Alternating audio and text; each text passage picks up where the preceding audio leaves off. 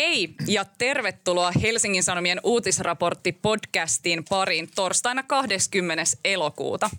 Tämä on samalla viimeinen uutisraportin äh, kesätiimin jakso, äh, mikä tietysti tarkoittaa, että tämän päivän jälkeen kesä on ohi ja elämä asettuu tavanomaisiin syksyisiin uomiinsa ja takaisin tulevat raskaat askareet ja Tuomaksen ja Markon meiningit.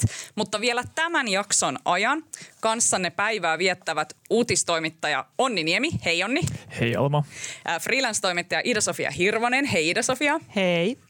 Ja minä olen tietysti Alma Onali. Ja tänään me puhumme unohdetusta ö, ilmastonmuutoksesta, jenkkien meiningeistä ja vielä kerran valko. Sen jälkeen tarjoilemme vielä puheenaiheita pitkien kiusallisten hiljaisuuksien varalle. Tervetuloa mukaan kesätiimin parin vielä viimeistä kertaa.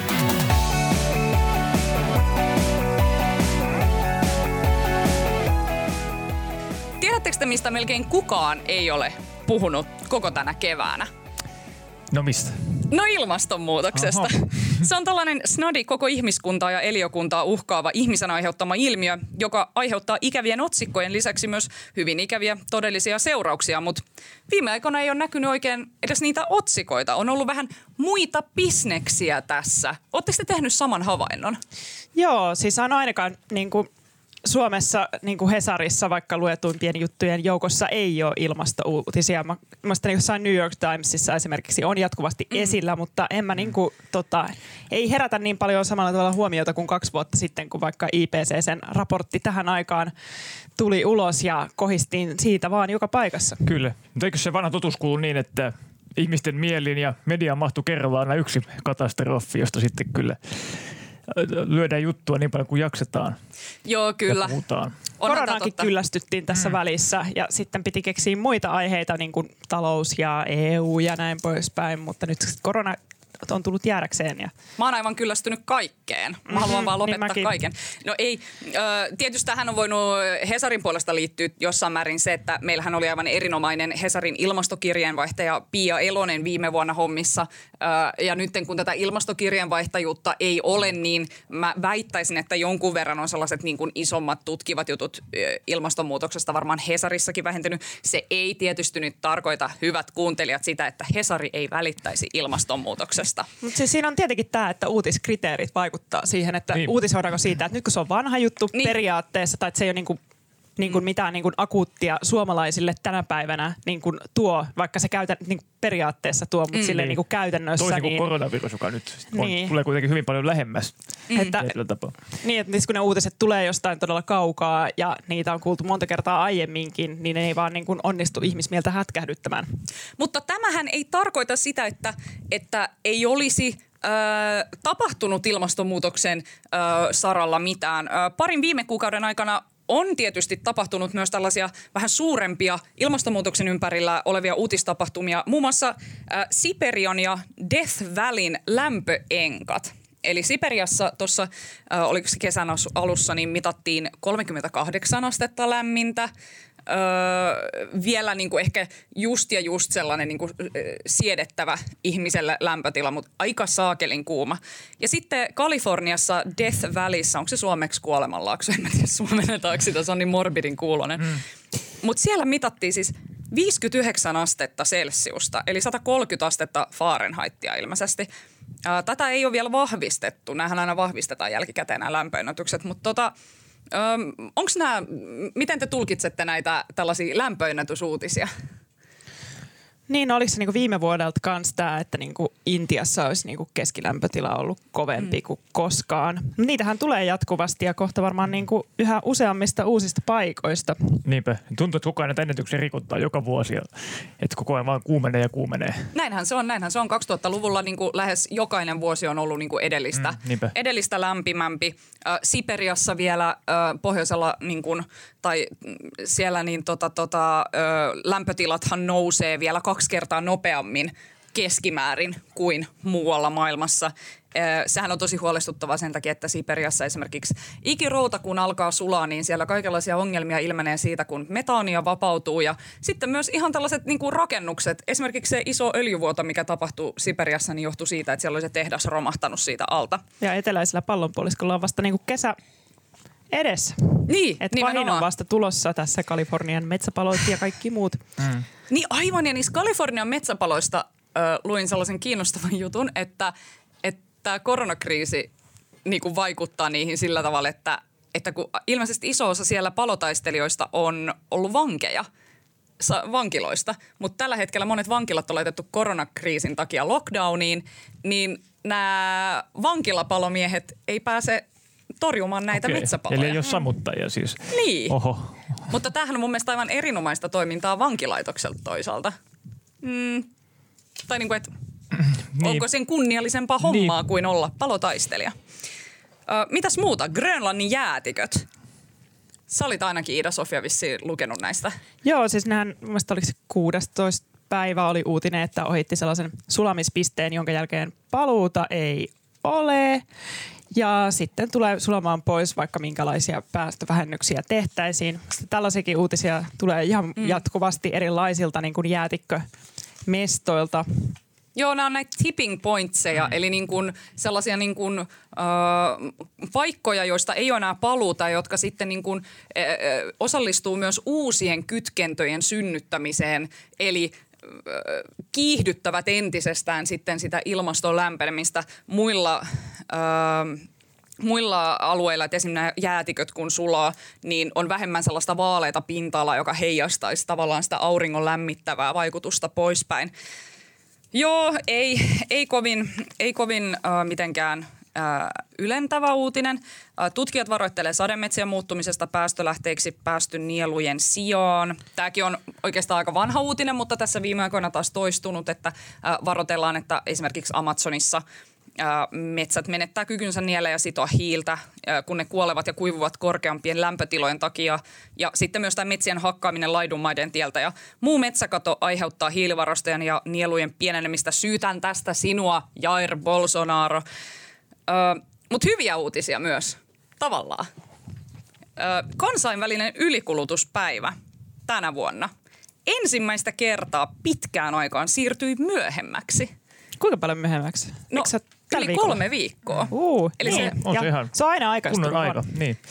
Joo, eli kansainvälinen ylity- ylikulutuspäivä lauantaina ilmeisesti äh, koittaa. Äh, ihmisten kulutus on tämän koronakriisin takia vähentynyt niin radikaalisti, että, että se tosiaan on ensimmäistä kertaa myöhentynyt. No toisaalta voiko tätä nyt sitten iloita, koska tämähän johtuu kuitenkin myös massiivisesta kärsimyksestä. Niin, tai siis Niin. pelkästään myös siitä oletuksesta, että tämä on niin kuin väliaikainen tilanne, jolloin kuluttamista pitää rajoittaa, mutta kiihdytetään kasvua taas uudelleen heti kun voidaan, koska siihen järjestelmä perustuu, eikä mitään, nyt varsinaisesti mitään uutta järjestelmää otettu mitenkään tilalle missään. Mm. Joo, ja sitten toikin oli myös, viime viikolla luin just, että jotain niin kuin todella paljon yleistynyt metsissä jotkut erilaiset tuholaishyönteiset, niiden niin kuin jotenkin metsää niin kuin parantavien hyönteiden sijasta. Että toi on jännittävää, että niin kuin ei ole pelkästään silleen, että joku jäätikko sulaa jossain, vaan mm. että se vaikuttaa koko ekosysteemiin samaan aikaan. Niin, mä luin itse asiassa tuosta öö, näistä hyönteisistä sellaisen kiinnostavan jutun, että esimerkiksi öö, tämä metsien talouskasvatus niin kans johtaa siihen, että tietynlaiset hyönteiset pääsee, pääsee lisääntymään. Et jos on sellainen luonnonvarainen metsä, missä on niin normaalisti monipuolisesti erilaisia puita, niin sitten joku tiettyyn puuhun erikoistunut eh, koppakuoriainen, niin ei se siellä pääse niin ihan mielettömästi mellastamaan. Mutta sitten jos on sellainen iso puupelto, mikä on kaikki sitä samaa puuta, niin sitten kun se koppakuorian pääsee sinne, niin silloin siellä sellaiset Burning Man-festarit sen jälkeen, että there's no tomorrow. Eli äh, monimuotoisuus ja äh, ilmastonmuutos ovat kyllä niin kuin, äh, linkittyvät yhteen. Okei, ei se tässä mun edellisessä esimerkiksi kyllä ehkä linkittynyt mitenkään yhteen, mutta yleisesti linkittyvät yhteen. Hei, äh, onhan täällä Suomessa yritetty toki pitää ilmastoasiaa esillä. Ö, Täällä Helsingissäkin Extinction Rebellionin Suomenhaara elokapina, joka on tällainen ää, ilmastoaktivistiryhmä, niin he on pitänyt nälkälakkoa tuossa keskuskirjasto Oodin edustalla. Mediaahan ei tällaiset nälkäiset hipit ole juuri kiinnostanut, paitsi sinua Iida-Sofia. Kerro lisää. No siis mä tein niistä heistä jutun viime keväänä ylioppilaslehteen, missä tota, se oli vähän silleen paha tilanne, koska silloin just oli tämmöinen koronarebuutti käynnissä, mutta ylipäätänsä, että niin kuin, miksi tämä viesti tästä, että niin kuin ilmastonmuutokselle pitää tehdä heti jotain ja kaikki tuhoutuu, ei niin kuin vetoa sit silleen sen isompiin massoihin tällä hetkellä varsinkaan, niin, niin, niin, niin, niin mä veikkaan, että syy on aika paljon siinä, että heidän retoriikka on niin sellaista, että kaikki tulee tuhoutumaan mm. ja että meidän pitää nyt surra maailman viimeistä hetkeä, että ihmisten on todella vaikea tarttua siihen, vaikka he yrittää siis rakentaa siihen kaikenlaista, että kun me toimimme, niin me saamme toivoa tuosta toiminnasta, mm. mutta sitten eipä, oli niillä tieblokki kanssa mun tällä viikolla, mutta eipä siinäkään mm. ihan hirveästi porukkaa tai Onko teillä tietoa, että, että miten kauan tämä näkökulma on kestänyt ja vieläkö siellä ihmiset ovat nälissä eduskuntatalon edessä? Siis kun mä en tiedä, onko se samat ihmiset, jotka niin. nälkälakkoilevat vai onko heillä niinku vuoroja, silleen, onko he nyt oikeasti syömättä siellä? Minä sain Twitteriini jonkun viestin elokapinalta, missä sanoivat, että osa ihmisistä on jo jättänyt nälkälakon sikseen, että siellä on ollut esimerkiksi jo, niin kuin yli 60 äh, tota, protestoijia, niin että oikeasti on käynyt niin kuin terveyden päälle tämä nälkälakko, mm. mutta ilmeisesti joku siellä vielä jatkaa ja sitten oli saanut ihan merkittäviä ihmisiä niin kuin tukemaan tätä heidän, heidän kapinaansa. Siellä oli tällaisia nimiä ainakin kuin Anna Kontula, äh, joka on siis vasemmistoliiton kansanedustaja. Siellä oli äh, Syksy Räsänen, joka on tunnettu näistä kosmisista yhteyksistä. Ja sitten siellä oli myös, äh, sanonko nimen nyt oikein, Janne M. Korhonen, joka on tällainen äh, varsinkin Twitterissä hyvin aktiivinen myös ilmastoasioiden tutkija. Joo. Äh, no, toteamme tässä siis yhdessä tuumin, että ilmastonmuutos ei ole cancelled. Mutta tiedättekö, mikä toinen kriisi ei ole myöskään cancelled? Korona. No, no vanha kunnon koronakriisi. Se ei ole todellakaan myöskään cancelled. Suomessakin taas kiristettiin matkustusrajoituksia ja tänään oli mitattu 37 uutta koronavirustapausta. Ei ollut, edellisellä viikolla veikkasin, että tällä viikolla olisi ollut jo tuhat, mutta ei ollut. 37 uutta tapausta tänään. Nyt sallittuja matkustusmaita ilman karanteenia ovat Italia, Latvia, Liechtenstein, Liettua, Slovakia, Unkari ja Viro. Miten te olette seurannut tällä viikolla korona-uutisointia onko jaksanut kiinnostaa? Eipä ihan hirveästi enää. Ehkä niinku kiinnostaa noin niinku lukujen vaihtelut sen puolesta, mm. että mitä tässä oikein uskaltaa tehdä. Mutta kun laitoin tuon pyörimään tämän Jan Vapaavuoren tiedotustilaisuuden, niin katsoin sitä ehkä kaksi sekuntia. Sitten tuli silleen, että okei, että ei, ei näitä mitään järkeä mm. seurata, kun tämä tilanne vaan niin kuin kitkuttelee eteenpäin, mutta myönteisesti voi sanoa, että tuolla metrossa näkyy maskeja aiempaa enemmän. Mm. Jep. Mulla on vähän sama kyllä, että, että kyllä niitä lukuja on seurannut myös, mutta että ehkä hieman puolivalolla katson näitä tiedotustilaisuuksia. Niin, että samalla ehkä. tavalla ehkä ei enää ole taas. Tämä on uutiskriteerit ja se, että, mm. että kun uutistelu jatkuu ja jatkuu, niin mielenkiinto lopahtaa niin. helpommin. Ja sitten tähän varmaan vaikuttaa myös se, että me kaikki kolme, ainakin tietääkseni ollaan siis lapsettomia, niin tietysti tällä hetkellä kaikkia hirveästi kiinnostaa niin kuin perheellisiä ihmisiä se, että mitä tapahtuu päiväkotien ja koulujen kanssa. Ilmeisesti mm. on kaikenlaista ongelmaa ollut tässä, että on ruuhkautunut testaukset ihan kyllä, superpahasti. Kyllä. Niin sehän tosiaan on kyllä tällä viikolla puhuttanut heitä. Niin, pienet, pienet mm. lapset ja korona ja, niin. ja testaus. Se, tässä on tämä että ihmiset on joutunut vyyhti. viisi päivääkin mm. odottamaan, että saa testituloksen. Kyllä. Ja tuntia Joo. jonotellut tuolla jossakin päivystyspisteellä vain kuullakseen, että olette tehneet kaiken väärin, ettekä lukeneet jotain pieniä ohjeita tai soittaneet johonkin päivystysnumeroon. Kannattaisikohan tässä, niin kuin, varsinkin kun nämä Helsingin testauspisteet on niin ruuhkautuneita, niin, niin kannattaisikohan ihmisten vaan hypätä juniin ja lähteä muihin maakuntiin testeihin ja tota, tota. Tampereelle testaamaan. Pitäisi tehdä sellaiset kapseloidut koronajunat, tai siis junat, jossa voi testata ihmisiä. Sellaiset kaikille oma koppi ja sitten tota, se juna ajaa se pienen kiekon. Sellainen street food-tyyppinen, tiettäkö, niin kuin testausauto – niin. Se voisi olla. Niin kuin se punkkibussi, semmoinenhan täällä niin. kiertää jo. Niin. Rokottamassa ihmisiä puutiosaippukuumeen varalta. Siis mä oikeastaan Drive-in semmoinen, ei edes drive-in, vaan semmoinen, joka ajaa luokse. Vähän niin kuin jäätelöauto, niin. joka sitten laulaisi silleen, että voisi mennä koronatestiin. Jep. Ja siis kun mä oon tällainen innovaatiotyyppi, niin mä viime viikonloppuna esimerkiksi innovoin tällaisen... Äh, uuden tuotteen, jonka nimi on siis äh, Karjalan pizza. Siis miksei kukaan ole keksinyt pizzaa, joka olisi Karjalan piirakka. Tiedättekö, niin kuin, että vaan sellainen tosi iso Karjalan piirakka, minkä päällä olisi sit juustoa, uh-huh. niin sehän olisi niin kuin maailman paras juttu. Niin sitten tällainen kärry, mistä sit toiselta puolelta saa koronatestin ja toiselta puolelta Karjalan pizzan. Mä, Suomen Akatemia, rahoittakaa minut. Siis nyt varmasti jotkut Karjalan piirakka-fanaatikot, jotka vannoo henkeä ja veren tämän autenttisuuden eh, nimeen, niin suuttuvat tästä kommentista. No niin, tämä meni taas aivan absurdeille linjoille. Koronakriisi uhkaa monin tavoin nykyistä elämäntapaamme, mutta niin tekee myös ilmastonmuutos.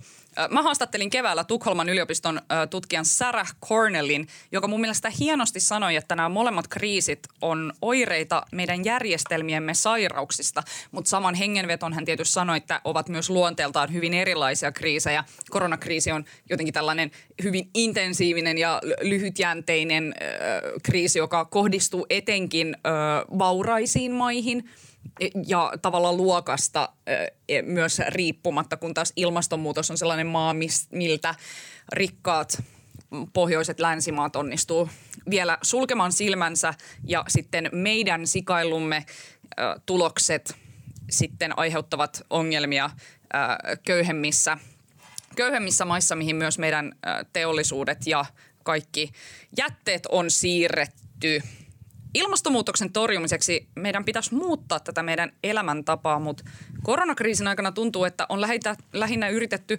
vahvistaa sitä elämäntapaa, just jonka koronakriisi on tavallaan asettanut myös alttiiksi. Eli esimerkiksi miten ö, saadaan uudestaan ihmiset mahdollisimman paljon matkustamaan ja kuluttamaan. Ö, pidetään näistä viimeisistäkin rippeistä kiinni. Mitä se kertoo meidän systeemistä, että – se kaatuu ilman kulutusta ja turhan paskan ostamista ja lentämistä. Niin, no siis mä luin esimerkiksi tuosta BIOS-uutiskirjeestä toi Paavo Järven sivu, heidän tutkija kommentoi just, että tämä tosiaan tämmöinen koronahyggen seurauksena tapahtunut kuluttamisen väheneminen ei ole mitään degrowthia varsinaisesti, mm. eli just tällaista ää, niin kuin kasvun vastakohtaa ja hitaampaa elämää, koska tota, niin kuin hän kommentoi, että se mitä nyt on nähty on se, että talouskasvuun tähtävä yhteiskunta ei ole saavuttanut tavoitettaan, vaan onkin päätynyt talouden laskuun ja kasvuun tähtävälle yhteiskunnalle. Se on tietenkin iso ongelma, että tässä on niin ristikkäisiä asioita päällekkäin, tai siis ristikkäisiä ongelmia, että samaan aikaan pitäisi mm. kuluttaa enemmän ja tota, se on hyvä asia kuitenkin että vähemmän ja varmaan ihmiset on aika silleen confused, että miten tässä niin kuin pitäisi toimia. Mm, niin. Jossain ulkomaisessa mediassa koronakriisi nimitettiin ikään kuin kenraaliharjoitukseksi ilmastonmuutokselle. Mm. Eli tämä elämäntapa, mihin me nyt on, olemme suistuneet, niin meidän pitäisi jatkaa tätä, jos me haluttaisiin ottaa ilmastonmuutos vakavasti. Eli välttää lentämistä ja turhaa kuluttamista ja pysytellä paikallamme se on hauska nähdä kyllä, koska tuskin, tai kun on samaa mieltä siitä, että, että koko ajan olotetaan vaan niin tämmöinen väliaikainen hidaste. Ja mm. kun tästä selvitään, niin kyllä suihkarit on taas taivaalla ja ihmiset Taimaassa. Sitten toi, tota, onko se Naomi Klein kirjoitti ää, tai puhut tästä näin koronakriisi alettua, että tavallaan jokainen kriisi on ikään kuin semmoinen mahdollisuus laittaa jollekin niin kuin idea, tai siis niin. vaikka jollekin idealle niin kuin uutta kasvualustaa, koska silloin ihmiset tavallaan tietää, että jonkinlainen muutos tulee ja silloin tulee niin kuin ideologioiden kilpailu keskenään. Mm. Että esimerkiksi koronankin yhteydessä voi hyvin sit niin kuin yleistyä semmoinen tietyn tyyppinen ajatus siitä, että meidän pitää niin kuin kurkistaa meidän elämää ja säästää asioita ja mitään parempaa ei ole tulossa. Ja se on vähän ikävää, että tavallaan, että jos niin kuin ilmastonmuutosta vastaan taistelevan, taistelevan liikkeen viesti on vähän sama, koska se ei sit lupaa mitään hyvää niille ihmisille, jotka menettää koronan seurauksena mm. vaikka työpaikan tai niin. Niin kun, tota, ma- mahdollisuuden niin kun, tehdä ylipäätänsä tulevaisuudella on mitään, niin se pitäisi pikemminkin niin pystyä myös niin tarjoamaan jotain niin valoisampaa tulevaisuutta sen Kyllä. ilmastotietoisuuden, eikä niin pelkästään, että no niin hyvä, että sä et ole tehnyt, poistunut tuosta sohvalta, niin. että no, opin nyt vähän, mene, tota, ala meditoimaan siinä, niin tota, ei käytä samoja vaatteita koko loppuelämässä, niin, niin oot tyytyväinen. Kyllä, kyllä, mutta eikö tavallaan ilmastonmuutos, tai sen eteenhän pitäisi kuitenkin luopua saavutetusta edusta, tai sitä ainakin korvata ne jollain muulla, että, niin. että niin, mutta... Just kun lentäminen vaikkapa, niin eikö sitten olisi hyvä hieman karsia Kyllä mm. vaan, mutta tämä on niin kuin mun mielestä se ongelma, että esimerkiksi ää, niin ilmastonmuutoksessa kuin, tai nimenomaan ilmastonmuutoksessa sellainen katastrofinarratiivi on tietyllä tavalla tuhoisa myös toiminnan kannalta, koska katastrofinarratiivihan helposti kutsuu myös hyvin totalitaristisia ratkaisukeinoja kaverikseen. Mm. Ja siihen kuuluu myös ehkä tällainen tietynlainen, että nyt vaan kuristetaan kaikkia, niin kuin otetaan kaikki pois. Ja tämä kaikkihan kuulostaa ihan joltain kommunismilta, niin kuin, että eihän se niin kuin mitenkään ole inspiroivaa. Mä oon aiemmin kirjoittanut utopioiden tärkeydestä ilmastokriisin käsittelyssä, että tarvittaisiin sellaista vahvaa näkemystä erilaisesta tulevaisuudesta ja ei se haittaa, jos sitä utopiaa ei kokonaan saavuteta, mutta sinne päin voisi kuitenkin mennä. Ja tietysti näissä utopioissa on myös tietysti jonkinlainen ikävä kommunistinen kalskahdus, mutta mä toivoisin sellaista oikeisto- ja vasemmistoakselin taakseen jättävää ihan uudenlaista talous- ja arvojärjestelmää pohdiskelevaa utopia.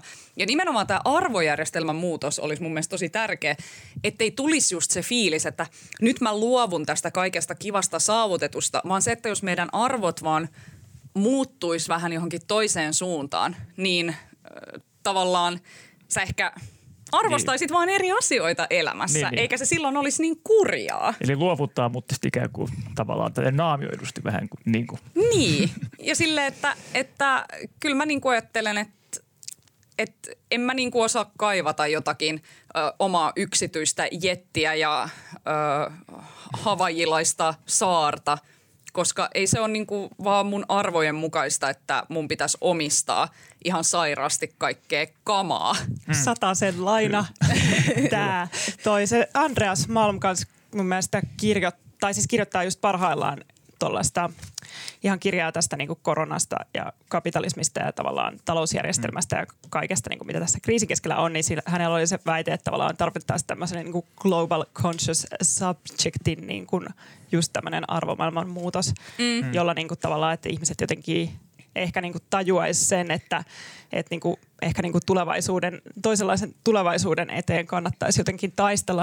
Ja silloin kun mä haastattelin sitä elokapinan tyyppejä viime keväänä, niin he puhu paljon, itsekin olivat tiedostaneet sen tosi hyvin, että heidän tämä, niin kuin, että, että kaikki on menetetty ja pitää toimia nytten. Tota, retoriikka ei tule äh, riittämään kovin pitkälle ja olivat just järkkäämässä kaikenlaisia utopiatyöpajoja. Mm. Ja tätä niin kuin tietenkin monesti puhutaan tosi paljon, että utopioita tarvitaan, mutta sitten se jää helpoksi sen niin kuin utopia puheeseen tasolle, että niin. sitten kaikki sanoo, että jotain pitäisi pystyä kuvittelemaan, mutta jostain syystä se itse niin kuin kuvittelemisasia tuntuu olevan ihmisille jollain tavalla hankalaa. Tai siis ainakin mulle, jos joku on silleen, että no keksipä niin, kuvittele parempi tulevaisuus. Niin. Ehkä se on sitten jotenkin parempi, että tavallaan jotenkin pienten askelien kautta mennään ehkä niin kuin parantamaan ihmisten elämää kestävällä tavalla niin. tässä Nimenomaan. ja nytten. Kyllä, kyllä. Eli sen kehityksen pitää olla myös reilu. Siinä ei pidä vaan katella jotenkin pelkästään niitä ilmastomittareita, vaan mm. kyllähän sen pitää olla myös sosiaalisesti oikeudenmukaista kyllä, ja kyllä. reiluja niin, että ihmisten hyvinvointi samalla jollakin tavalla lisääntyisi. Okei, tämä on tosi niin. vaikea kysymys, että miten irrotetaan sitten vaikka talouskasvu niin kuin materialistisesta mm. niin kuin kulutuksesta – Mm. Kyllä. Mut. Onhan siitä paljon just kirjoitettukin, että tämmöinen vihreä kasvu on itse asiassa niin kuin myytti, koska ainoa mm. tie on se, että siitä niin kuin kasvusta vaan niin kuin pitää luopua. Mm. Ja tota, niin kuin, pikemminkin se, että niin kuin enempää ei ole tulossa, mm. mutta mikä on hämmentävää kuitenkin, että aika monet maat kuitenkin on niin kuin vaurastumiskehityksessä, mikä niin kuin tarkoittaa, että tavallaan kaikki siirtyy koko ajan kuluttamaan sille enemmän ja kiihtyvästi, mm. ainakin niin kuin jos vanhat trendit jatkuu, mutta mm. ehkä tämä – korona on seuranamme seuraavat, seuraavia satoja vuosia, niin kuin Anders Tegnell tota, sanaili tuolla Hesarissa. niin, tota, läsnä. Tota, jarruttamassa Se, ihmisten mm. tuhotoimia. Niin. Kyllä. Joo, mutta kaikki ei tarvitse Pentti Linkoloksi ruveta, mutta eikö sitä korona kuitenkin sen osoittanut, että mikä pätee myös ilmastonmuutokseen, että yksilön valinnoilla on oikeasti vaikutusta mm. ympäristöömme. Eli just kun ihmiset lopetti liikkumisen ja lentämisen, eh, niin – juuri nämä positiiviset ilmastovaikutukset, mitä tapahtuu. Los Angelesissa taivas kirkastui ja kun tämä saaste pilvi haihtui ja Pointtisi on muuta. tavallaan mm. oikeassa, mm. mutta oliko se kuitenkaan yksilöistä kiinni vai tapahtuuko se nimenomaan sen takia, että valtiot pisti rajat säppiin ja kielsi ihmisiä lentämästä? Niin. Eli Joo, lopulta eikö mm. vastuu ollut kuitenkin valtaa pitävillä eikä tavan kansalaisilla? No ehkä, ehkä. Mutta, Systeemimuutos. Niin, mutta kun nämä kuitenkin siis käsi kädessään nämä kulkevat valtio ja yksilöt. Ei se rajojen kiinni laittaminenkaan ole hyvä että sitten ilmastonmuutoksen kannalta, jos ajattelee, että niin jossain Kreikassa kipataan ihmisiä nyt mereen ja ketä ei... Niinpä. Niin, tota, siis, se on totta. tai että niin ilmastopakolaisuus tulee kyllä, lisääntymään kyllä. ihan lähivuosina. Niin tavallaan tämä ratkaisut koronakriisiin ja siihen, että ihmiset ei saa liikkua ja elää, mm. elää yhdessä, mm. niin on tosi jotenkin sairas niin kuin yhdistelmä tänne. Niin on se vähän tuommoinen niin takapajuinen. Ja, että Niin kyllä, globaalia solidaarisuutta mm. tässä tarvittaisiin. Ja sen takia olisi tärkeää, että – Mun mielestä ilmastonmuutos ei saa olla identiteettipolitiikkaa ja siitä yritetään tietysti, tietyt tahot Totta yrittää kai. tehdä sitä vahvasti identiteettipolitiikkaa, koska tämän huolen pitäisi ylittää kaikki rajat, koska myös ilmastonmuutos ylittää kaikki rajat. Mä mietin itse asiassa tänään, että voisiko tällä saada jotain oikeistolaisia mukaan, jos mainostaisi lauseella rajat kiinni ja sitten siellä ihan pienellä perässä olisi, että ilmastonmuutokselta mutta tämän identiteettipolitiikka esimerkin takia mä olin hyvin pettynyt kokoomukseen, joka siis Tampereen valt- valtuustossa tällä viikolla oli äänestänyt sellaista aloitetta vastaan, jossa olisi haluttu lisätä kasvisruoan määrää. Oliko se nyt päiväkodeissa ja kouluissa vai mi- niin kuin tälleen näin? Niin mitä, mitä ihmettä? Millä Mistä ne, tässä millä nyt ne perusteli sitä? Siis mä en edes katsonut, millä ne perusteli sitä. Mä luulen, että, että tai mulle tuli se fiil, okei nyt mä puhun aivan siis, tiedättekö, niin kuin tälleen mututuntumalla, koska mä en ole perehtynyt siihen, että millaisia perusteluja kokoomus antoi, mutta kokoomushan on omassa ohjelmassaan kuitenkin maininnut ilmastotavoitteiden edistämisen ja ovat hyvin tietoisia siitä, että eläinperäisen tuotannon vähentäminen olisi niin kuin ilmastoystävällinen tie. Niin mullehan tuli tästä ihan sellainen fiilis, että tähän ei ole mitään muuta kuin identiteettipolitiikkaa. No tietenkään. Mm, niin. Et kokoomus vaan heittelee kepuloita rattaisiin sillä hetkellä, kun konkreettisia ja vielä kaikille lisäksi aivan sairaan helppoja toimia ja mä luulen, tehdä. että se myös on niin kuin, totta kai tuommoinen elinkeinoelämän niin kuin maatalousyritysten joidenkin tiettyjen niin kuin intressien myös ehkä ajama juttu, että pitää niin kuin puolustaa näitä ja näitä tuotteita, kun taas niin kuin, no onhan niin kuin Suomessa vegaanituottajiakin, mutta ne ei mm. ole niin, silleen niin kuin iso osa jotain suomalaista talouselämää kuin noin maito- ja mm. lihatuottajat, niin veikkaa, että tässä on jotain tällaisia kytkyjä. Plus, että on sitten kuitenkin niin paljon suomalaisia, jotka ajattelee, että lihan syöminen on suurta vapautta, niin tämän mm. tyyppisiä äänestäjiä pitää miellyttää. Plus, että niin kun, kyllä nyt lapset lihaa tarvitsee. Niin. Tämä niin kun, kohta ne on tuolla tota, laihduttamassa itseään tuolla eduskuntatalon edessä tota, vegaanit. Niin, jos ei possu maistu. Eli jos niin. saavutusta edusta, ei luovuta. Niin. Ei siis kyllä mä ymmärrän sen, että toki niin kuin mm, Suomen maatalouden ja maatilallisten äh, asemaa täytyy myös ajatella tässä mm. siirtymässä. Niin, äh, niin. Mä oon ehdottomasti totta kai sitä mieltä. Mutta jotenkin se, että tällaisia asioita sitten tuntuu, että tässä perustellaan nyt sitten jollakin – muilla syillä, jollakin tunnesyillä tai just vaikka tällaisella politikoinnilla kuin sillä, että mikä olisi aidosti kaikkien yhteinen etu. Tämä niinku just, että mitkä ne edut on, että onko, mikä on lopulta se kaikkien yhteinen etu. Se, että kollektiivisesti siirrytään vaikka enemmän kasvispohjaiseen ruokavalioon kokonaisuudessa vai onko kaikkien yhteinen etu se, että me joitakin tiettyjä maatilallisia nyt sitten pidetään pinnalla. Niin eikä se ole sitä paitsi niiltä ihmisiltä tosiaan pois, jos ne jostain laitoksen järjestämästä ruokalasta ei välttämättä saa lihaa, koska voivat valita sen ehkä niin kuin toisin joskus myöhemmin. Mutta tota, on outoa myös, että miksi niin kuin kasvisruokaa pidetään jotenkin ideologisena, mm. mutta sitten tietenkin liharuokaa jotenkin ajatellaan, että se, se siihen mukaan niin kuin ei liittyisi identiteettipolitiikkaa, vaikka niin kuin ihan yhtä vahvasti siihenkin liittyy jonkinlaista semmoista niin, niin kyllä, kuin, kyllä. Eli... Ikään kuin se olisi perinne, vaikka niin kuin, kun ajattelee silleen, niin kuin historiaa, niin eihän niin kuin, lihaa historiallisesti olisi kovin pitkää aikaa niin paljon syöty kuin tällä hetkellä. Tai että sitä on syöty mm. koko ajan enemmän, vähän niin kuin sama kuin lentäminen. Niin, että lentämisen kiihkeä periodi on ollut tässä niin kuin ihan viime kymmenen niin, vuotta. Kumpikin on ollut sellaista luksusta ennen vanhaa, että syöty lihaa vaikka kerran viikossa sunnuntaina ja on lennetty mm. sitten kerran kymmenessä vuodessa sinne Taimaahan tai mm. Kanarian saarille, mutta nykyään se on kaikki näin arkistuu. Mm. Mutta se onkin se, että varmaan sitten ne ihmiset, jotka muistaa, että lapsena en syönyt muuta kuin mm. lanttua, enkä mihinkään muuhun matkustanut kuin pyörällä vitsi viereiseen kylään kattelemaan jotain niitä mm. lehmiä, joita en sitten saanut syödä kuin kerran vuodessa, niin ehkä he pelkää, että että näiden asioiden myötä me palataan sinne, mutta äh, kuitenkin mun mielestä se modernimpi tapa ajatella on kuitenkin se, että nimenomaan äh, ilmastoystävällisten tekojen seurauksena meidän elämän ei välttämättä tarvitse mm. kurjistua niin hirveästi. Mutta täytyy sanoa, kohta varmaan kurjistuu kaikki ihan helvetin paljon, jos ei niin kuin jotakin tehdä. Mm, kyllä, kyllä. Ja tämä varmaan niin kuin sukupolvien vaihtuessa nämä asenteet juurtuu helpommin. Joo, m- mulla on vähän sellainen fiilis, että me ollaan myös niin kuin silleen, tässä ehkä silleen, äh, tavallaan samoilla linjoilla ja meidän on ollut helppo sopeutua tähän mm. tällaiseen, että kasvisruoka maistuu ja äh, tavallaan viihdytään tässä tällaisessa tietynlaisessa uudenlaisessa maailmassa. Meillä kenelläkään ei ole maatilaa, niin helppohan se täältä on sanomatalosta läyhätä, niin. kun ei ole oma lehmä ojassa. Nimenomaan. Niin sanotusti. Hei, siirrytäänkö eteenpäin, nimittäin Jenkkien vaaleihin. Whippy. Otetaan nyt kesän viimeisen jakson kunniaksi. Puhutaan vähän Amerikan Yhdysvalloista. Siellä on nyt viimein Joe Biden valittu viralliseksi demokraattien presidenttiehdokkaaksi ja suomalaisten vitsiniekkojen suosikki Kamala Harris hyväksyttiin varapresidenttiehdokkaaksi. Ja meidän ihana ja maailman paras jenkkikirjanvaihtaja Sohvi Berner kirjoitti tämän päivän Hesariin ison jutun Bidenin kotikulmilta. Se oli kiinnostavaa luettavaa. Siellä on ihmiset tietysti enimmäkseen demokraattien takana ja kannattavat Bidenia, mutta sitten siellä on myös Trumpin kannattajia, jotka sanovat olevansa hiljainen enemmistö. Mitä me siitä Bidenista oikeastaan tiedetään? No, Biden on 77-vuotias.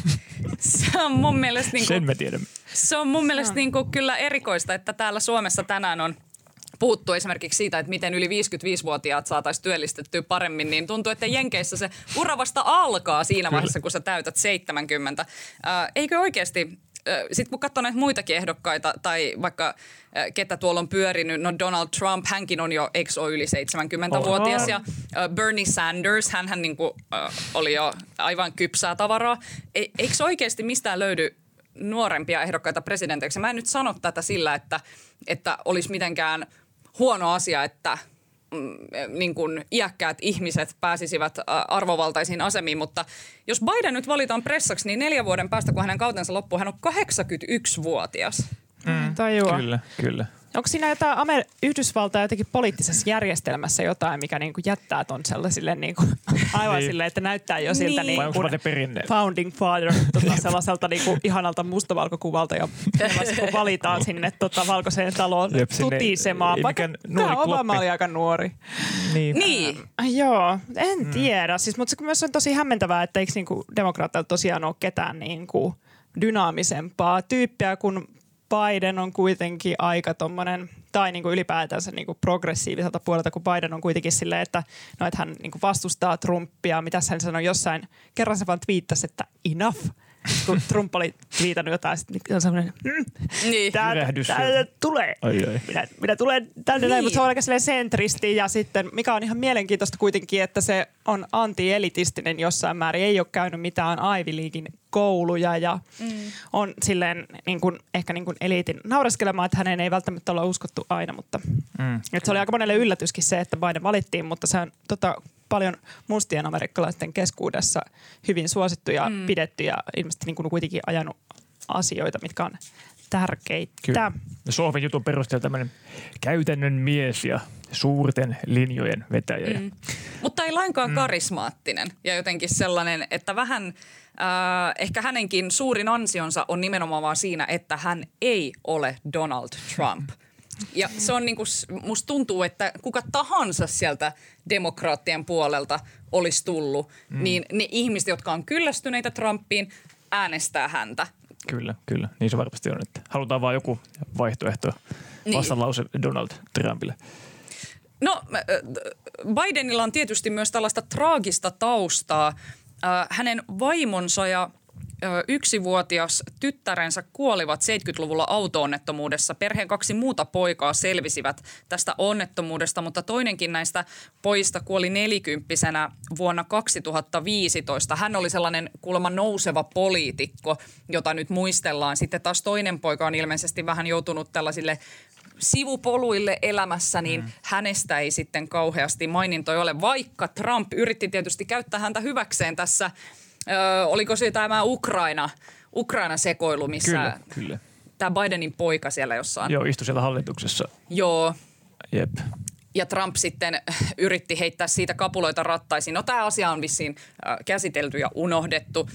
Bidenia on myös syytetty käpälöinnistä ja kaikenlaista epäsopivasta käytöksestä naisia kohtaan. Biden on pyytänyt sitä anteeksi. Äh, toisaalta kenelläkö hän yli, no en sano mitään. niin. joo, joo, en sano mitään. Ö, vaalit tosiaan lähestyy ja esimerkiksi Barack ja Michelle Obama ovat viime päivinä yllättäneet hyökkäämällä suoraan Trumpia vastaan ja Sohvi Berner sanoi, että se on aika epätavallista entiseltä presidentiltä esittää niin kovaa kritiikkiä istuva presidenttiä kohtaan. Molemmat ovat viime päivinä suoraan sanoneet, että Trumpista ei ole presidentiksi ja hän on uhka maan demokratialle. Jep, suoraan. Niin.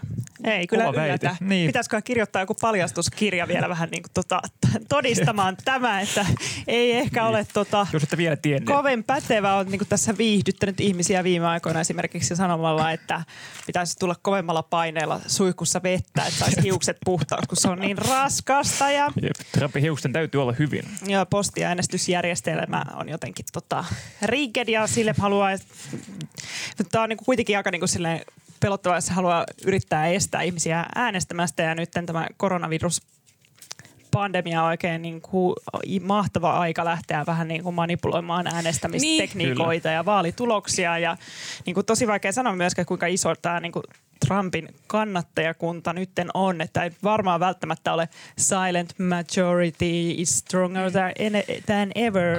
Mä näin tänään jonkun twiitin, että tämä Pew Research Center oli tutkinut äänestäjäprofiileja ja kuulemma valkoisista ö, ei-koulutetuista koulutetuista miehistä yli 60 prosenttia tukee Trumpia hmm. ja n- noin 30 prosenttia Bidenia. Kaikista muista taas valtaosa tai enemmistö ö, tukee Bidenia ja vähemmistö Trumpia. Eli se on varmaan se tietty kupla sitten, missä tuntuu, että he ovat se hiljainen enemmistö. Kyllä. Ö, tosiaan Trump on herättänyt viime aikoina hämmästelyä näillä haluillaan estää postiäänestysjärjestelmää. Eli tämän koronaviruskriisin takia tosiaan on ajateltu, että enemmän ihmisiä kuin koskaan ennen äänestäisi postitse. No, postijärjestelmä on koronakriisin takia myös aivan kriisissä Yhdysvalloissa, kun siellä on pakettien ja korttien kaiken muun lähettäminen vähentynyt.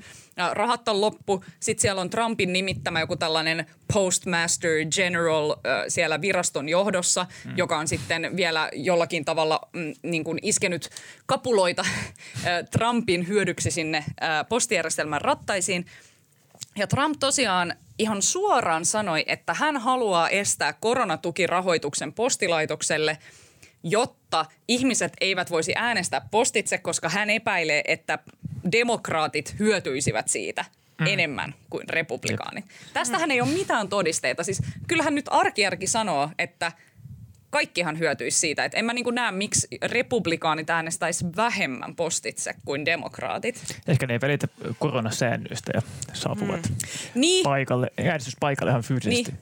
Ja tämähän on tosi vaarallista se, että Trump on nyt jo hyvin kovaan ääneen moneen otteeseen äh, huutanut, että näistä vaaleista äh, tulee vilpilliset, että demokraatit yrittävät huijata ja että tämä postiäänestysjärjestelmä varsinkin vaarantaa vaalituloksen.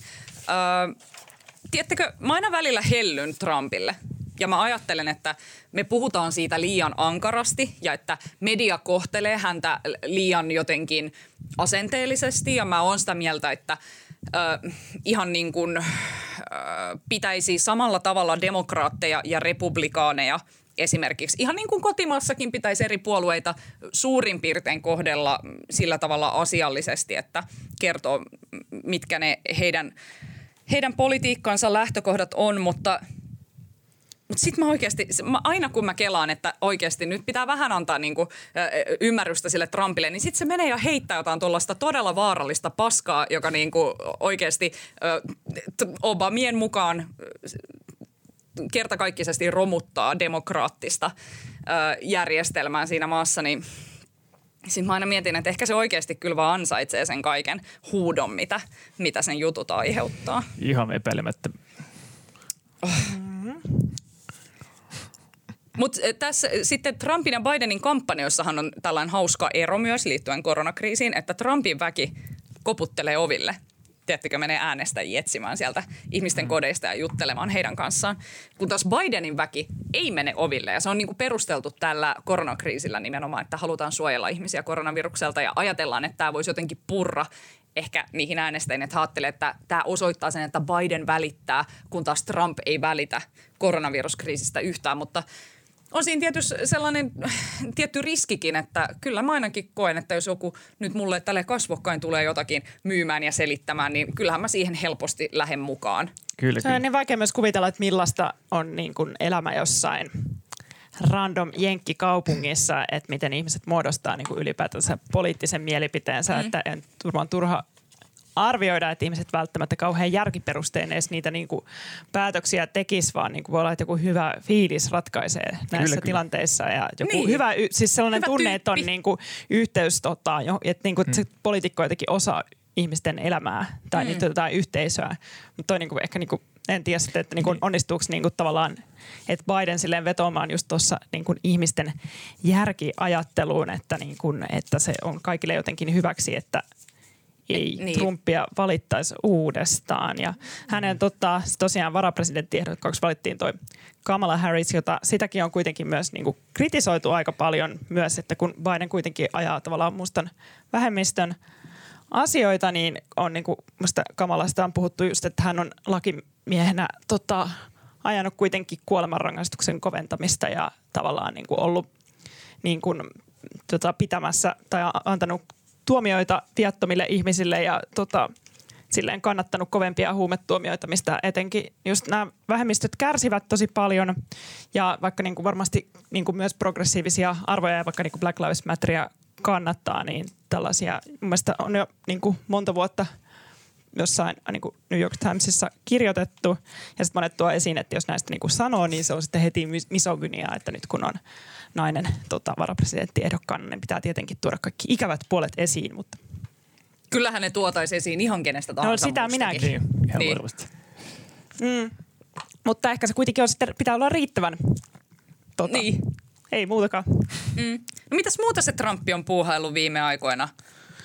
Ainakin salaliittoteorioiden kanssa hän on taas heilastellut Joo. hyvinkin läheisesti. Niin, tai en mä tiedä, tarviiko hänen edes heilastella, että tosiaan on lukenut tästä GuAnon ää, liikkeestä, johon, jos, jossa, tota, joka on saanut niinku, aivan niinku uudenlaista mennäänkö me tänne vettä, rabbit holeen? Vettä Joo. myllyyn tästä koronakriisistä ja että monet, niinku, jotka niinku, uskoo näihin salaliittoteorioihin, ne on niinku, ajatellut, että korona esimerkiksi ei ole totta, mikä tavallaan on, niinku, liittyy tähän tota, salaliittomeininkiin ja tähän, tähän niin kuin liittyy toi, että, että, tota, ää, että Trumpin lisäksi on niin kuin hyviksiä esimerkiksi Putin ja he niin kuin taistelee eliittiä vastaan ja niin kuin eliittiin kuuluu nämä tota, esimerkiksi nämä tiettyjä kouluja käyneet jenkki poliitikot Obamasta johonkin tota Clintoniin ja näihin. Ja he, tota, George Soros kuuluu ilmeisesti ja myös tähän. Ja... Sitten tietenkin Jeffrey Epstein oli hyvä esimerkki tällaisesta tähän eliittiin kuuluvista ihmisistä, jotka, niinku, tota,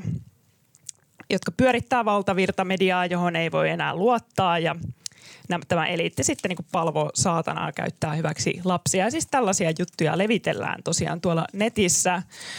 Ja siis se on hämmentävää, että miten toi niin kuin nimenomaan korona-aikana niin kuin tuntuu, että niin kuin toi Trumpin kannatus on saanut tästä jotenkin uutta virtaa. Ja niin kuin tähän liittyy kaikkea niin, niin kuin järjetöntä, että kaikkia niin kuin astrologiaa ja terveysguru-oppeja ja rokotevastaisuutta, 5G-teknologian uhkia ja avaruusolentoja. Ja Suomenkin tämä ajattelu on tosiaan levinnyt.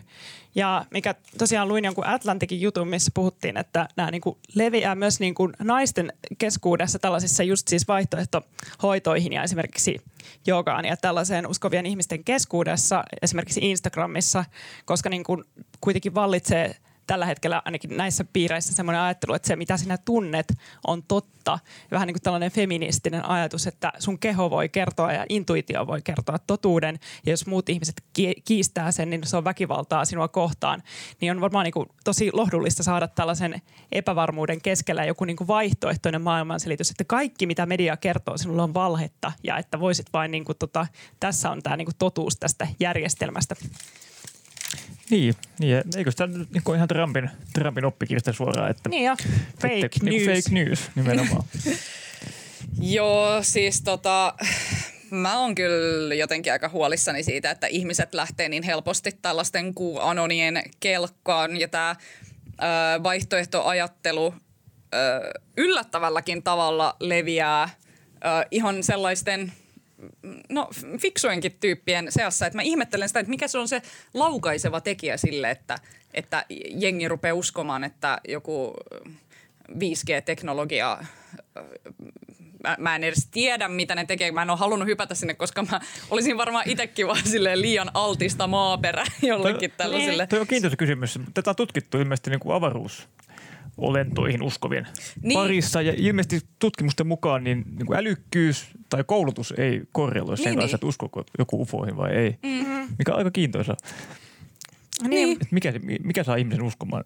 No se mä luulen, että tässä niin koronatilanteessa on itsessään, että kun tästähän levitetään kuitenkin siis silleen, tai se, se esimerkiksi, niin kuin, että ei koskaan niin kuin mitään ihan niin kuin varmaa tietoa, että kukaan ei mm. niin kuin ihan, ihan niin. tasan tarkkaan tiedä ja niin kuin tavallaan tiedot niin kuin vaihtuu, eli se niin kuin asia on niin kuin muutenkin silleen joustavaa ja sitten tavallaan niin kuin tulee jo kaikkia uusia sääntöjä, ihmiset joutuu muuttaa elämäntapaansa, niin se on varmasti tosi otollinen tilanne sille, että, niin kuin, että ihmiset tuntee olonsa turvattomiksi niin. ja sitten se, että joku mm. tulee niin kuin kertomaan niin kuin jonkinlaisen niin kuin koherentin kuulosen, missä asiat mm. liittyy niin, toisiinsa tosi niin jotenkin selkeällä tavalla. Aukoton selitys kaikille. Ja, että niin kuin, ja esimerkiksi se, että tota, ilmeisesti myös niin kuin näissä että jos he eivät vaikka niinku usko siihen, että korona on totta, niin monet niinku antaa itselleen niinku luvan olla vaikka niinku vähän niin kuin rokotekriitikot, niin käyttämättä vaikka niinku maskia tai mm. tekemättä niinku mitään varotoimenpiteitä. Niin, ja sitten ehkä niinku sitten porukkaa nyt sitten kohta sairastuu ja näin sitten tällaisen seurauksena ja sitten huomaavat, että ei auttanutkaan sisäinen värähtely suojaamaan virukselta. Mm. Mä näin aivan loistavan videon, äh, mikä oli ilmeisesti Amerikassa jossakin tavaratalossa kuvattu, kun sellainen keski-ikäinen mies äh, alkoi huutaa just tyyliin jollekin maskia käyttäneille ihmiselle, että juuri tästä, että koronavirus ei ole totta ja äh, miten te voitte uskoa tähän ja äh, tällä tavalla niin kuin solvaamaan näitä ihmisiä siitä, että tämä on kaikki vaan fake news, niin sen, mie- sen miehen ilmeisesti pojat oli siinä sellaisia bodari, nuoria bodarikundeja, niin se toinen niistä vaan nostaa sen raivoavan isänsä syliin ja kantaa sen ulos sieltä kaupasta ja se isä jatkaa vielä sitä huutamista. Mutta Suomesta on toisinpäin. Mä luin just jonkun Facebook-päivityksen tästä, että joku oli matkustanut lähijunalla ja siellä oli joku tämmöinen keskikäinen mies sitten köhinyt, ilmeisesti tupakkamiehiä ja mm. oli köhinyt siinä sitten tupakkayskensä ja joku nainen oli tullut sinne huutamaan, että tämä mies yskii, että tartuttaa koko junan, niin minä juuri lähdin häntä pakoon tuolta alakerrasta ja ah, järkyttävää. Hän, hän vainoaa minua. Järkyttävää. Olisi kaukojuna sitten, koska se oli alakerta, joo. joo. Voisiko ihmiset vaan lopettaa puuttumasta toisten ihmisten asioihin niin kuin julkisilla paikoilla? Jos ei ole kyse mistään poliisiasiasta, niin antakaa olla. No niin, mm. hei, puhutaan sitten valko vielä kerran. Onhan tästä valko vielä puhuttava, koska äh, tässä viikon aikana niin valko tapahtumat, äh, jotka alkoivat äh, vilpillisistä vaaleista, joissa äh, 26 vuotta valtiota johtanut Aleksandr Lukashenko julistettiin 80 prosentin äänisaalilla voittajaksi. Herätti sitten suurta pahennusta kansassa, joka tietysti tunsi, että tässä on nyt jotain mätää. Ja tämän viikon aikana tosiaan tapahtumat ovat muuttuneet kansannousuksi. Sellaisesta on jo puhuttu. Ainakin viime viikonloppuna jopa – satoja tuhansia ihmisiä on kerääntynyt yhteen osoittamaan mieltä Lukashenkaa vastaan ja vaatimaan uusia vaaleja maahan. Ja siellä tehtailla on lakkoiltu. Maanantaina Lukashenka vieraili traktoritehtaalla. Se on merkittävä, koska nämä tehtaathan on yleensä, näiden tehtaiden pomot on niin kuin valtion leivissä ja ne on perinteisesti ollut tällaista hyvää pataa hallinnon kanssa. Niin se, että jollakin tehtaalla lakkoillaan – Lukashenka lensi sinne helikopterilla, tuli yleisön eteen. Siellä tehtaan työntekijät huusivat hänelle päin naamaa, että häivy. Siitä on aivan korvaamatonta kuvamateriaalia Lukashenkan naamasta, kun se katselee sitä hämmentyneenä sitä huutavaa väkijoukkoa. Se on todellakin sellaisen ihmisen kasvot, joka ei täysin vielä ymmärrä, että – mitä on tapahtumassa ja sitten vielä sellainen pieni hätä siitä, että miksi tämä tapahtuu juuri minulle. Mutta lakkoilijoita on myös uhkailtu potkuilla ja Lukashenka ei näytä horjumisen merkkejä. Tilanne on omasta mielestäni ainakin vähän sellaisessa pattitilanteessa. Mi, mitä, millaisia tota, ö, tunnelmia te olette napanneet valko tapahtumista tämän viikon aikana? Nehän oli ihan mielettömiä ne tota, videot ja kuvat silloin äh, sunnuntaina vai maanantaina niistä isoista mielenosoituksista, missä oli oikeasti silleen aivan valtavasti ihmisiä, jotka oli sitten tota, niin kuin, että ikään kuin kaikki oli pukeutunut näihin punavalkoisiin tota, mm. valko lipun äh, väreihin ennen kuin tota, Lukashenka muutti ne sitten mm. niin kuin hänen omin, oman mukaiseksi ja ihmiset niin kuin heilutteli sitä lippua. tunnelma oli ihan niin kuin, siis en mä edes, ei, edes voi, ei voi verrata mihinkään suureen urheilujuhlaan, mutta semmoinen, että ihmiset on jotenkin samalla asialla ja se oli aika silleen kaunista. Ja mitä näissä niin kuin, jutussahan on puhuttu myös, että niin kuin, monet myös niin kuin, jopa niin kuin vanhukset on ollut tässä niin kuin muutoksen vaatimisessa mukana sen takia, että he niin kuin muistaa hyvin, että he on niin kuin kannattanut mm. tai nostanut tämän valtaan ja että nyt heidän niin kuin omia poikiaan ja lapsiaan niin kuin kidutetaan tuolla niin kuin, mm. tota, valtio tota, turva-ihmisten toimesta. Ja sitten tota, he on ihan kauhuissaan siitä mm. ja nimenomaan tämä niin kuin kärsimys on saanut ihmiset niin kuin liikkeelle näin massiivisesti, mutta sitten hän on, niin kuin on hiipunut sitten tämän viikon aikana, että ei se niin kuin ole ollut mitään katujuhlaa koko viikon, vaan silleen niin kuin myös, että vaikea nähdä, miten noin niin kuin hallinnoi tota, ja että niin kuin, pakkohan varmaan niin kuin ne vaalit olisi järkätä uudelleen demokraattisesti, mutta niin kuin, miten se niin kuin tapahtuu, miten tällaiset – mm. diktaattorit syrjäytetään. Miten diktaattori kaadetaan? niin, Google. Onni, kerro. Miksi me ei luettu sitä Wikihau-artikkelia? Tota, otan Ceausescu-artikkeli Wikipediasta ja katsotaan. Ei, mutta mitä on lukenut näitä just Helsingin Sanomien asiantuntijoiden, muun muassa Pekka Hakalan analyysiä, niin hän oli sitä mieltä, että Lukasenka ei tästä nyt kyllä selviä, että hän joutuu eroamaan onhan se selvää, että Lukashenkan, mm. Lukashenka has to go. Mm. Mm. Kyllä se on selvää, mutta milloin? Niin. Ja, ja kenen, niin. kenen avustuksella, koska tässähän on nyt tämä ongelma, että, että no EU keskiviikkona ilmoitti, että se ei pidä valko vaalien tuloksia äh, virallisina tai oikeina. Ja kohta EU lätkii myös pakotteita valko roistoille. Siinä skuulit Lukasenka.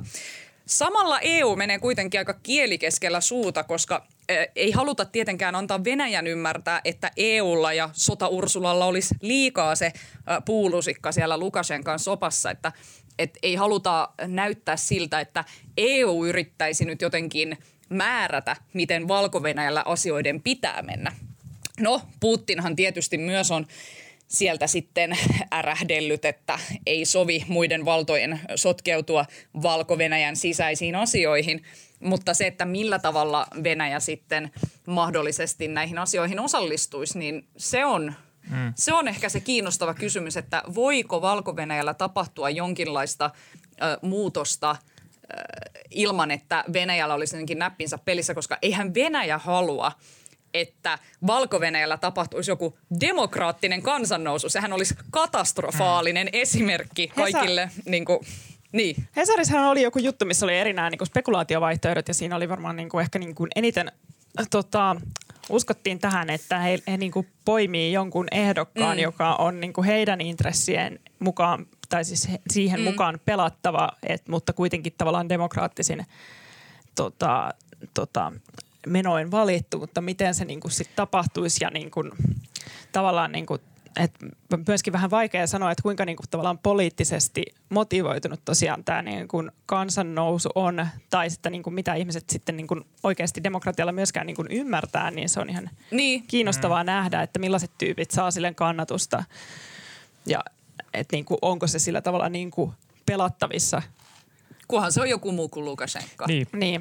Eikö tällä viikolla juttu siitä, että, että, että joku toimittaja alkoi lakkoilemaan valko niin mm. sinne oli tullut ilmeisesti Moskovasta sitten toimittaja töihin valko niin medioihin kertomaan asioita, että jossakin oli otsikko, että lähettikö Venäjä tämmöisiä vihreitä toimittajia nyt sitten Valko-Venäjälle. Niin, niin, siellä kaikenlaista liikehdintää tapahtuu Eikö siellä rekkoja pyörinyt niin, siellä niin. jotain? Joo, ja tämähän on ihan varmasti tietoista myös Venäjältä. Kyllähän Venäjä tietää, mm. että tällaiset asiat havaitaan ja ne kerrotaan, niin, niin sen sijaan, että siellä nyt joku tällainen ö, varsinainen tiettäkö, rynnäkkö tehtäisiin valko enemmänkin tuntuu siltä, että Venäjä sille Niin. hiljaa signaloi, että me ollaan täällä valvomassa, että mitä täällä oikein tapahtuu, että ottakaa nyt Kyllä. ihan iisisti. Vähän kuumottelee sieltä Kuumottelee, reunalta. kuumottelee. Ja nyt sitten ei pidä aliarvioida, aliarvioida Venäjää. Tämä on nyt taas että tämä minun, minun herkkä sieluni haluaisi aina uskoa hyvää kaikista. Ja samalla tavalla kuin Trumpista haluaisin aina uskoa hyvää, niin totta kai haluaisin aina Venäjästäkin uskoa hyvää. Putinista. Mutta perhana sentään. Tänään torstaina taas minun herkällä mielelläni pyyhittiin pöytää, kun tuli uutisia, että oppositiohahmo ja aktivisti Aleksei Navalny tuli yhtäkkiä tosi kipeäksi kesken lennon juotuaan teetä.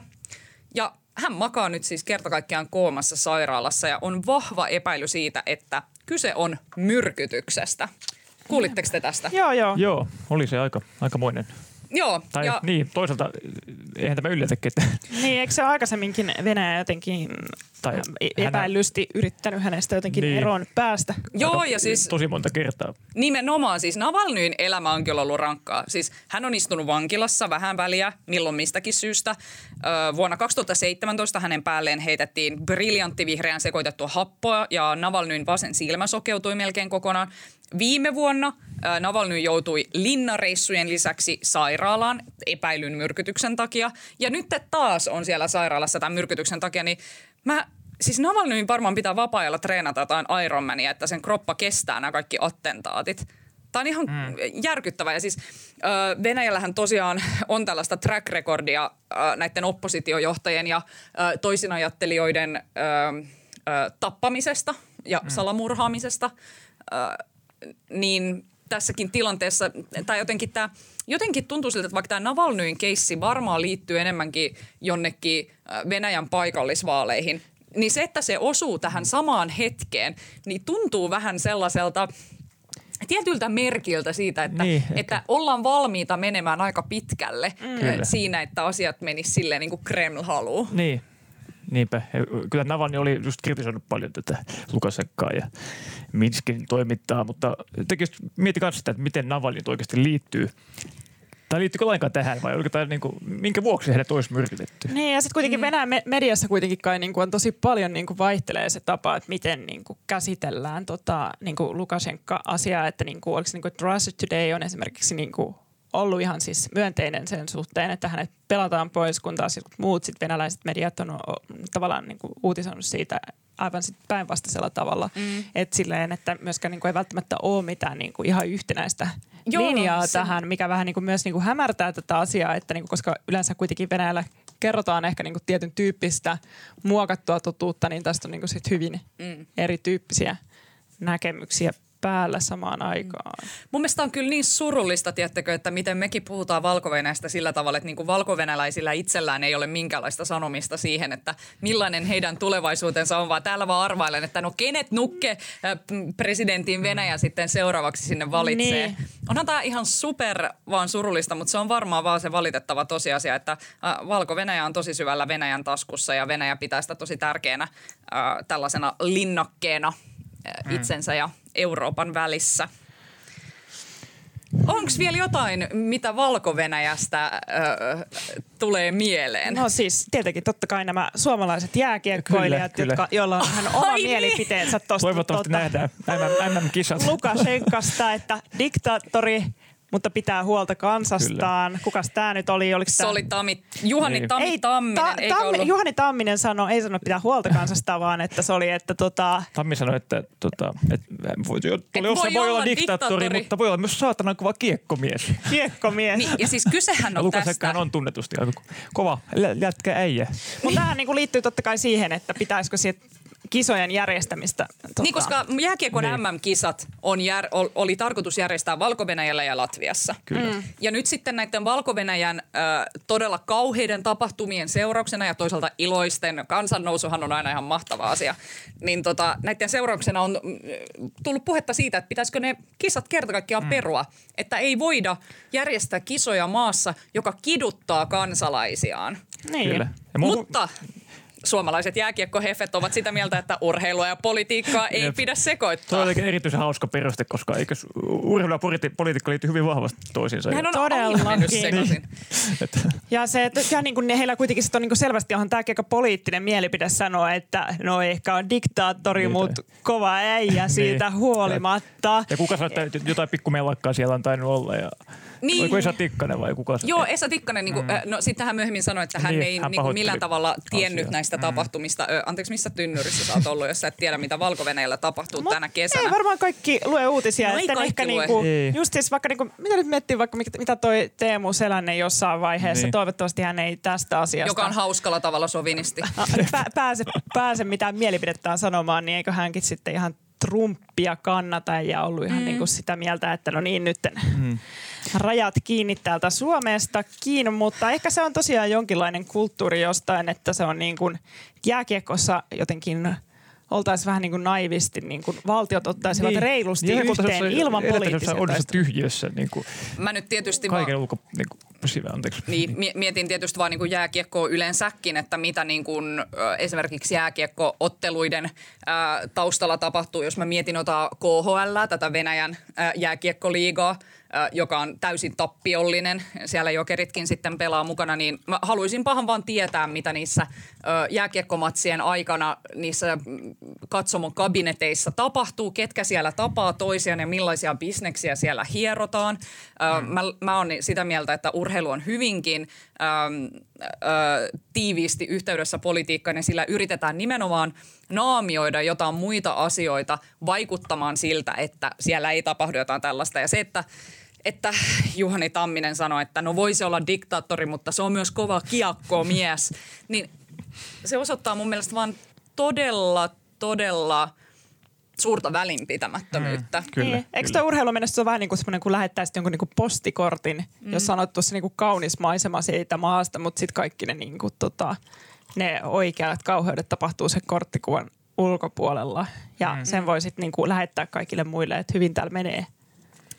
Niin, enkä missään nimessä tässä siis, että urheilijat tietysti tekee oman työnsä ja toivottavasti tekevät sen hyvin, mutta kyllä mun mielestä nyt pitäisi jo tulla joku stoppi sille, että todella ihmisoikeuksia rikkovia maita tuetaan Jep, jep. järjestämällä sinne megaluokan urheilukisoja, jotka tuo sinne kaiken maailman dinaareja ja dollareita pinokaupalla. Ei kun Alma, nyt sä yrität tota canceloida tota Juhani Ai niin, Tammista. vitsi. Canceloitiinko mä nyt siis Tammi? Tota, aina pitää, siis Tammisenkin pitäisi olla woke ja olla tuolla, että Black Lives Matter ja tota, diktaattorit pois.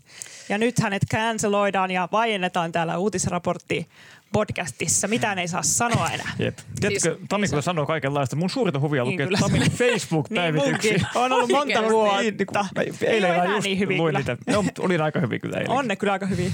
Okei, okei, täytyy, okei. Ei känselöidä Tamia. Sanotaan, että tämä yksi homma meni nyt ehkä vähän liian pitkälle, mutta ö, todetaan, että, että jatkakoon hän viihdyttämistämme ö, ja nauttikoon sananvapaudestaan. Me emme, Tame, Tami, sinua sensuroi. Mut naurataan kaikelle täällä pilkallisesti. Ei, kun me ollaan kaikki Tamin puolella. Lopuksi, Naurataan yhdessä Tammin kanssa. niin, Ha, niin, ha. niin. Hauskasti veistelit siitä diktaattorista. Lopuksi nyt sitten Onni ja Iida-Sofia, kertokaa vielä, mikä teidän mielestä oli parasta uutisraportin kesätiimin jäsenyydessä tänä kesänä? No mä oon aina ajatellut, että kaikki mikä saa niin kuin, lukemaan enemmän ja olemaan kiinnostuneempi erilaisista asioista ja maailman tapahtumista on ylipäätänsä niin kuin hyväksi. Ja tämän ohjelman tekeminen teidän kanssa on ollut sellaista, koska on valittu sellaisia aiheita myös, mistä ei ole etukäteen välttämättä ollut kovin kartalla ja huomannut, että kyllähän sitä, niin kuin, sitä huomaa lukevansa aiempaa enemmän. Kyllä, mä oon samaa mieltä tästä, mutta minusta on myös hauska huomata, miten tämä meidän kolmikko on tässä hitsautunut tämmöiseksi ihan luontevaksi keskustelutiimiksi, että kiitos siitä, tämä on ollut oikein mukavaa. Ja mm, musta tuntuu, että me päästy aika tätä uutisraportin ideaalia, jossa keskusteltaisiin niin kuin oltaisiin kapakassa tuopin äärellä. Olen samaa mieltä. Minä olen erityisesti ilahtunut siitä, että olen saanut teihin tutustua paremmin ja päästä teidän kanssa juttelemaan näistä mielenkiintoisista maailman tapahtumista. Kyllä tämä uutisraportin vetäminen pitää niin sanotusti antennit pystyssä viikosta toiseen. Hyvin tehty. Kiitoksia. Minne elämä vie nyt uutisrapsan jälkeen? mitä syksy tuo tullessaan? No minä saan tänään kuulla, että työt jatkuvat uutisdeskissä, eli olen loppuvuoden täällä Sanomatalossa töissä. Sanomatalon orjana, mahtavaa. Mm. Onneksi olkoon Onni, hieno Kiitos. homma. Joo, mä laitan viimeisen äh, meidän vanhan ylioppilaslehden toimituksen lehden pakettiin tässä tota, muun toimituksen ihmisten kanssa ja sitten tota, sen jälkeen jään varmaan freelanceriksi syksyksi ja katsotaan, mitä tapahtuu. No sinä teet sitä hyvin, joten se varmasti on ihan vaan osa jo valmiiksi menestyksekästä polkuasi. Entäs itse? No itsehän jään tekemään gradua. Tässä Hyvä. tuli tällaisia pieniä valmistumispaineita, kun tutkinto-ohjelmani Tampereen yliopistossa lakkautetaan ensi keväänä. Ja sitä myötä loppuu myös minun mahdollisuuteni valmistua siitä maisteriksi. Joten kuten sanotaan, pakko on paras muusa. Nyt minä noin neljän vuoden odottelun jälkeen ajattelin sitten sen graduni kirjoittaa. Tsemppiä siihen. Kiitos. Hyvä aika. Kaikenlaisia opintovinkkejä saa kuulijat hyvät nyt sitten minulle lähettää tsemppaamaan eteenpäin tässä syksyssä. Hei, kun me kohta lähdetään äh, viettämään uutisraportin kesätiimin äh, kauden lopettajaisia tuohon lähikapakkaan, niin millaisia asioita te aiotte siellä mulle kertoa, ettei käy ihan kiusalliseksi ne hiljaisuudet? Minä ajattelin päteä ja suositella politiikasta.fi-sivustolta löytyvää sosiaalinen media ja politiikka juttusarjaa, johon erilaiset tutkijat ovat kirjoittaneet mediasta ja demokratiasta ja somealustojen ja median yhteispelistä ja niiden vaikutuksesta julkiseen keskusteluun ja tämänhetkiseen poliittiseen tilanteeseen on erittäin hyviä ja niistä on tota, saanut paljon pureskeltavaa. Muutenkin hyviä juttuja ollut siellä sivulla. No Alma, minä aion puhua sinulle tällä viikolla julkaistusta Ylen uudesta podcastista, joka kertoo entisen jengipomon Keijo Vilhusen elämän tarinasta tai elämän tarinan. Eh, se on kiintoista, koska Keijo Vilhusta ei, ei hirveästi ole tietoa saatu mm. ja eh, tätä on sitten tutkinut rikos- ja oikeustoimittaja Vera Miettinen, joka myös juontaa tätä podcastia. Ja tämä on kiintoisa, etenkin silloin kun Arno keissi oli vielä vahvemmin pinnalla niin. tuossa muutama vuosi sitten, niin tuli seurattua aika tiivisti sitä, niin tässä voi, tai pääsee palaamaan kuitenkin niihin samoihin tunnelmiin. Ja Jari oli äänessäkin ensimmäisessä jaksossa tietysti. Ja Okei. Häntä oli haasteltu siihen myös. Ja, mutta oli kyllä kiintoisa. Kiinnostavaa. Sitä tulee joka päivä Joo. uusi jakso. Että tällä viikolla maanantaina se alku, niin nyt on tullut Tämä on neljäs jakso, mikä tulee tänään. Yes. Ja näitä kaikki kahdeksan jaksoa kaikki. Mahtavaa. Mä taas äh, tämän, ei kun viime viikolla äh, olin varautunut, olin Twitteristä nähnyt, että ihmiset olivat saaneet postia kotiovelleen, joten olin tiennyt pukeutua ja laittaa itseni jotenkin säädyllisen näköiseksi. Ja sitten koputus kävi ovella ja äh, postin kantaja toi ovelleni Maria Petterssonin uuden kirjan Historian jännät naiset. Äh, se on mahtava ja inspiroiva kirja – tällaisista naisista, jotka ovat tehneet merkillisiä, hurjia, jännittäviä tai merkittäviä asioita. Ö, kriteerinä oikeastaan Petterssonilla näiden ö, tarinoiden valintaan oli se, että henkilön on täytynyt olla jännä ja hänen täytyy olla kuollut. Ö, mua erityisesti lohduttaa jotenkin tällaisista – toisin valinneista naisista lukeminen, se, se antaa toivoa siinä, että, että meidän kaikkien ei tarvitse seurata jotakin valmiiksi tallattua polkua ja – Mä lisäksi tykkään myös lukea naisista, jotka ovat ryöstelleet ja mokailleet ja satuttaneet muita ja tehneet väärin. Että mun mielestä on ihanaa, että Pettersson ö, on valinnut tähän ö, kavalkadiin myös sellaisia naisia, jotka ei ole pelkkiä ö, Nobel-palkinnon ehdokkaita tai, tai tähtitieteilijöitä tai muita urotekoja tehneitä ihmisiä, vaan kertakaikkisia ö, ihmishirviöitä. Mm. Niin ö, suosittelen, suosittelen tätä.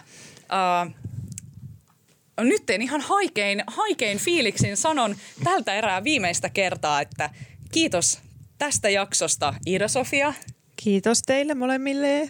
Ja kiitos Onni tästä jaksosta. Kiitos teille. Tämä on ollut kertakaikkinen ilo. Tänään meille kuvan ja äänen ja kaiken muun kivan tekee Janne Elkki. Kesätiimille saa nyt laittaa vielä kerran palautetta at uutisraportti tai muita ö, keinoja käyttäen.